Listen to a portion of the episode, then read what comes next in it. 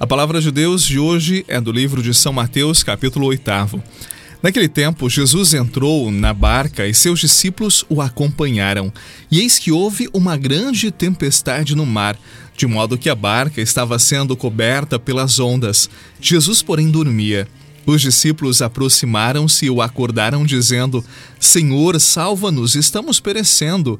Jesus respondeu: Por que tendes tanto medo, homens fracos na fé? Então, levantando-se, ameaçou os ventos e o mar, e fez uma grande calmaria. Os homens ficaram admirados e diziam: Quem é este homem que até os ventos e o mar lhe obedecem? Palavra da salvação, glória a vós, Senhor. Alto mar e as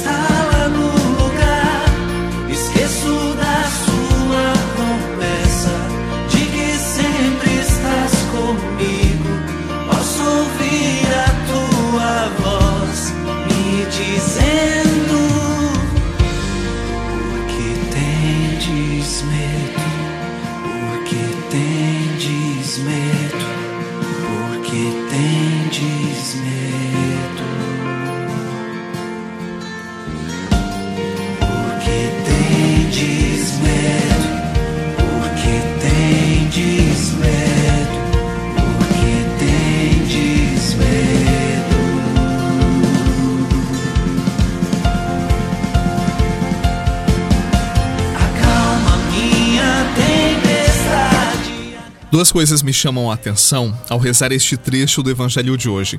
Primeiro, o fato dos discípulos entrarem na barca de Jesus. Esta palavra me questiona: em qual barca eu estou? Eu estou na barca de Jesus? Como posso saber? Quais são as minhas ações, minhas atitudes, meus posicionamentos diante dos acontecimentos do mundo que evidenciam que eu estou nessa barca?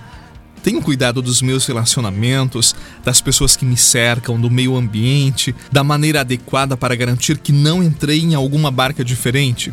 A segunda coisa que me chamou a atenção é a sequência: tempestade, Jesus dormindo, medo, falta de fé. Jesus não disse em momento algum que vivendo de acordo com seu programa de vida não teríamos problemas a enfrentar. Ele nos garante, contudo, que todo aquele que se mantiver fiel e perseverar, este vencerá. Mas me parece bem comum que quando as coisas começam a complicar na nossa vida, ficamos com a sensação de que Deus nos abandonou, de que Jesus dormiu e nos esqueceu.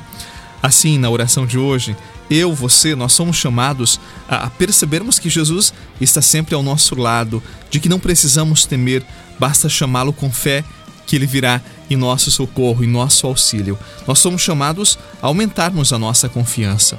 Podemos não compreender os acontecimentos, mas confiando permanentemente em Deus e procurando ser fiel à sua vontade, nós estaremos sempre nos surpreendendo com o poder que ele tem de acalmar as tempestades que nos agitam, que nos afligem. Por que ter medo se para Deus nada é impossível? Por que ter medo se o nosso Deus é o Deus do impossível? Confiemos nele, ele acalma as tempestades do nosso coração e da nossa vida. Queiramos então estar na barca de Jesus, porque ele não dorme, aquele que guarda Israel, aquele que guarda a nossa vida. Hoje a tempestade se levantou e eu não posso ver além das ondas. Hoje a tempestade se levantou, não consigo ver além das ondas. É tão difícil quando o Senhor não quer falar.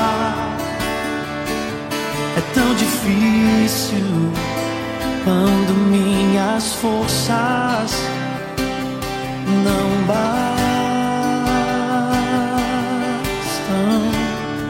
Mas eu escolho acreditar. Eu escolho acreditar. Convido você nesta terça-feira para rezar comigo. Senhor Jesus, quantas vezes sinto o vento forte, o mar revolto a balançar o meu barco, assim como os teus discípulos, fico angustiado e me pergunto onde estás. Sei que estás sempre comigo, mesmo quando eu não consigo ver. Tranquiliza o meu coração inquieto, acalma meus afetos, me dê a tua paz.